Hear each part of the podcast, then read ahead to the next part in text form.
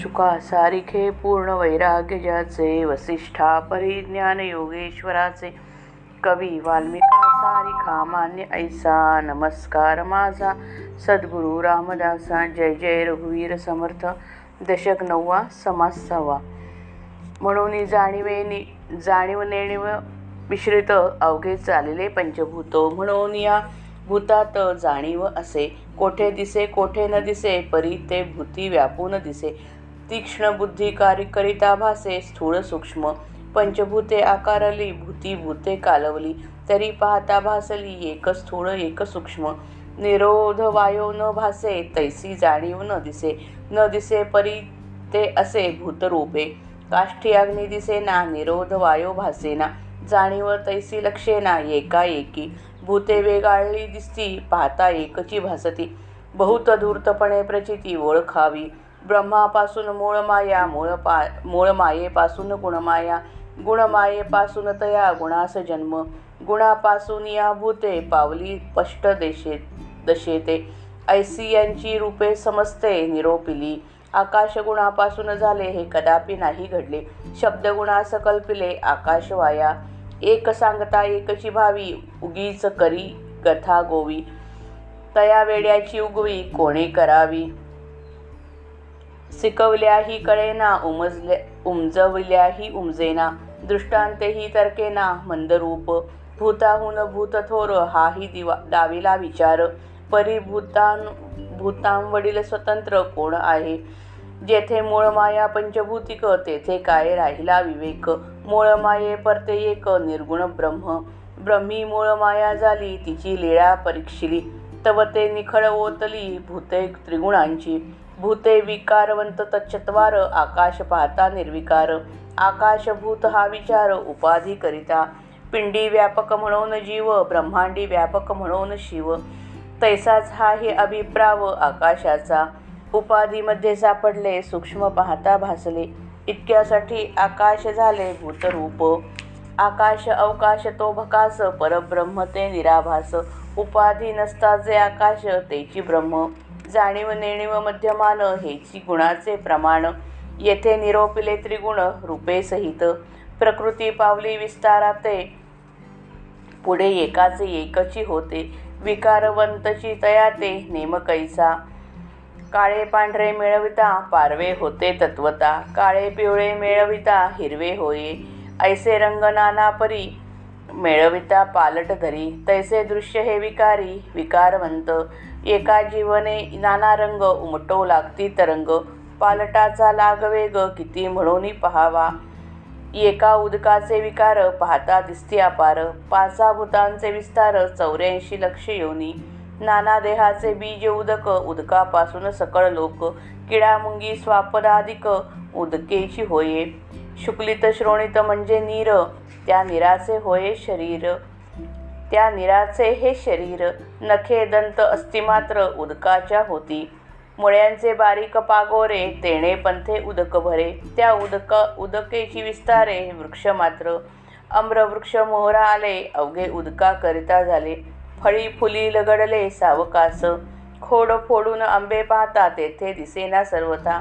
खांद्या फो फोडून फळे पाहता ओली साले मुळापासूनच सेवटवरी फळ नाही तदनंतरी जळरूप फळ चतुरी विवेके जाणावे. तेची जळ सेंड्या चढे तेव्हा वृक्ष मात्र लगडे. एकाचे एकची घडे येणे प्रकारे. पत्रे पुष्पे फळे भेद कत किती करावा अनुवाद? सूक्ष्मदृष्टीने विशद होत आहे. भूतांचे विकार सांगो किती? क्षणाक्षणा पालटती. एकाची एकाचे एकची होती. नाना वर्ण त्रिगुणभूतांची लटपट पाहता पाहो जाता हे खटपट. बहुरूप बहुपालट किती म्हणून सांगावा? ये प्रकृतीचा निरास विवेके बा वारावा सावकाश. मग परमात्मा परेस अनन्य भावे भजावा. म्हणून जाणीव व नेणीव यांच्या मिश्रणाने पाच भूतांचा सगळा खटाटोप चालत असतो. यावरून महाभूतांमध्ये जाणीव असते. यात संशय घेण्याचे कारण नाही. जाणीव पाचही भूतांना व्यापून असते हे खरे. परंतु कोठे ती प्रकटपणे दिसते कोठे ती दिसत नाही इतकाच फरक. तीव्र बुद्धीने विचार केला तर जाणीवेचे स्थूल आणि सूक्ष्म रूप बरोबर कळेल. पाच भूते जेव्हा आकाराला आली तेव्हा दिसायला ती वेगळी दिसू लागली.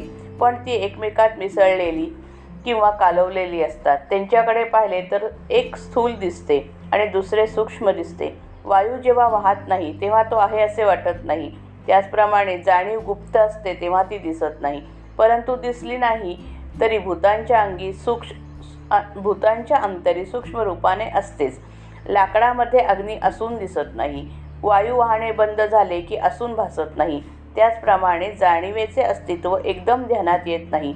पाच भूते दिसायला वेगवेगळी दिसतात पण सूक्ष्म रूपाने विच सूक्ष्म विचाराने बघितले तर ती एकरूप आढळतात. या गोष्टीचा अनुभव मोठ्या चतुरपणे घ्यावा लागतो. विश्व निर्माण निर्माण कसे झाले हे बरोबर ध्यानात येण्यास सूक्ष्म विचार लागतो. असा विचार केला की त्यामधील गुंतागुंती आपोआप उकलतात. विश्वनिर्मितीची कथा अशी परब्रह्मापासून मूळ माया झाली.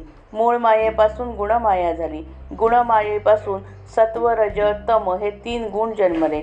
गुणांपासून पाच भूते निर्माण झाली. नंतर ती वेगवेगळी होऊन दृश्य रूपास आली. या सगळ्यांची लक्षणे आत्तापर्यंत सांगितली. खरे म्हणजे पाच भूते आणि तीन गुण मिळून गुणमाया असते. म्हणून आकाश गुणापासून झाले असे कधीच ना घडत नाही.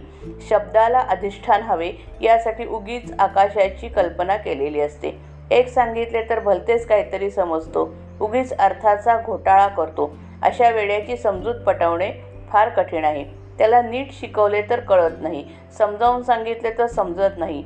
उदाहरणे व दृष्टांत देऊन सांगितले तरी त्याचा बरोबर अर्थ करण्याची शक्ती त्याच्या बुद्धीत नाही. श्री समर्थांना येथे असे सांगायचे आहे की विश्वनिर्माण कथा हा अतिंद्रिय विषय आहे. त्यातील कल्पना अत्यंत सूक्ष्म आहेत. त्यांचा थोडासा अंदाज यावा यासाठी दृष्टांताने बोलावे लागते. तरी त्याचा अर्थ करताना दृश्याचा अर्थ करण्याची रीत तेथे वापरू नये. केवळ संकेताने अर्थ ध्यानात आणावा असो. पाच भूतांमध्ये एकापेक्षा एक थोर हाही विचार मांडला. याच अनुक्रमाने पंचभूतांहून वरिष्ठ व स्वतंत्र कोण आहे असा प्रश्न येतो. जेथे मूळ मायाच पाच भूतांनी भरलेली आहे तेथे या प्रश्नाचा विचारच थांबतो. मूळ मायेच्या पलीकडे फक्त निर्गुण ब्रह्म तेवढे आहे. पाच भूते आपल्या स्थूल दृष्टीला व जड जड दृश्य स्थूल दृष्टीला जड व दृश्य भासतात. पण सूक्ष्मदृष्टीने पाहिले तर ती जाणीवेची रूपे आहेत असे कळते. जाणीव म्हणजे शक्ती. अर्थात या दृश्य विश्वांमध्ये जिकडे तिकडे शक्तीचा संचार आहे. ति तिचा व्यवहार आहे. पाच भूते तीन गुण आणि सगळे दृश्य पदार्थ शक्तीच्या हालचालीने होणाऱ्या घटना असतात. ही दृष्टी संपादन करून साधकाने जगताचा विचार करावा यासाठी श्री समर्थांनी हा विषय सविस्तरपणे उकलून सांगितला आहे. परब्रह्मामध्ये मूळ माया निर्माण झाली. हे अवाढव्य विश्व बनवण्याचा खेळ ती खेळते. या तिच्या लिलेचे सूक्ष्म निरीक्षण केले आणि खोल परीक्षण केले. तर असे आढळते की ती निव्वळ पाच भूते आणि तीन गुणा गुण यांची मूस आहे. पाचांपैकी चार भूते म्हणजे पृथ्वी आप तेज आणि वायू यांना विकार आहेत. यांच्यामध्ये बदल घडतो. आकाश मात्र निर्विकार आहे. आकाशाला उपाधी आहे मर्यादा आहे म्हणून ते भूतांमध्ये गणले जाते. जाणीव जेव्हा पिंडाला व्यापते तेव्हा तिला जीव म्हणतात. ती पिंडापुरती मर्यादित होते. जाणीव जेव्हा विश्वाला किंवा ब्रह्मांडाला व्यापते विश्वापुरती मर्यादित होते तेव्हा तिला शिव म्हणतात. आकाशाबद्दल देखील असाच विचार करायला पाहिजे. कोणत्याही दृश्य वस्तूची मग वस्तू असो पिंड असो की ब्रह्मांड असो मर्यादा नसणारी जी शुद्ध निर्भेळ अनंत जाणीव तेच परमात्म रूप होय. त्याचप्रमाणे वस्तूला व्यापणारे आकाश सोडायचे. ही दोन्ही सोडून उरणारे शुद्ध केवळ व अनंत अस्तित्व तेच परमात्म स्वरूप समजावे. आकाशाला दृश्याने मर्यादा घातली तर घातली. एका अर्थाने ते दृश्याच्या तडाख्यात सापडले. सूक्ष्मदृष्टीने पाहिले तर ते ज्ञेय रूपाने अनुभवास येते. ज्ञेय रूपाने म्हणजे वेगळेपणाने जे अनुभवास येते ते पंचभूतात्मक असते. म्हणून आकाश पाच भूतांपैकी एक गणले आहे. गणले गेले. आकाश अवकाश रूप आहे म्हणून ते शून्यमय आहे. या शून्यत्वाला व्हॉइड म्हणतात. शून्य नाहीपणाने भासते अनुभवास येते पण परब्रह्म निराळेपणाने अनुभवास येतच नाही. तर्काने वर्णन करताना दृश्यासारखे ते नाही असे सांगावे लागते पण ते काही शून्य नाही. त्याचे असणे पण कधीही लोपत नाही. दृश्यपणाची कोणतीही उपाधी नसणारे जे आकाश तेच ब्रह्मस्वरूप होय. सत्व म्हणजे जाणीव तम म्हणजे नेणीव आणि रज म्हणजे जाणीव नेणीव यांचे मिश्रण होय. तीन गुणांची लक्षणे त्यांच्या प्रकट रूपांसहित सांगितलीच आहेत. एकदा का प्रकृतीचा विस्तार होऊ लागला म्हणजे एकातून दुसरे निर्माण होते. प्रकृती विकारवंत आहे असे एकदा समजले म्हणजे मग तिच्यातून अनंत प्रकारचे दृश्य कसे निर्माण होत जाते याचे आश्चर्य वाटणार नाही. महाभूते पाच आणि गुण तीन मिळून आठ झाले. पाच भूतांपैकी प्रत्येकाचा कमी जास्त भाग आणि तीन गुणांचे कमी जास्त प्रमाण ही दोन्ही मिळून अक्षरशः अनंत प्रकारच्या दृश्य वस्तू निर्माण होऊ शकतात. म्हणूनच या विश्वामधील विलक्षण विविधता पाहून माणूस थक्क होऊन जातो. त्याची बुद्धी कुंठित होते. उदाहरणार्थ काळा व पांढरा रंग एकत्र मिसळला की त्यापासून पारवा रंग तयार होतो. काळा व पिवळा रंग एकत्र मिसळला की त्यापासून हिरवा रंग तयार होतो. अशा रीतीने रंगांचे मिश्रण केले तर मूळ रंग बदलतात आणि नवीन रंग तयार होतात. त्याचप्रमाणे मुळातच दृश्य विकारवंत असल्यामुळे त्यामध्ये बदल होऊन नवीन नवीन दृश्य वस्तू बनत जातात. मुळात पाणी एकच असते परंतु त्यावर तरंग उमटू लागतात. तरंगांच्या मध्ये इतक्या जलद गतीने बदल घडतो की त्यांची गणती करणे अशक्य असते. पाच भूतांपैकी पाणी एक भूत आहे. त्याने एकट्याच त्याचे एकट्याचे इतके असंख्य फेरबदल घडताना दिसतात.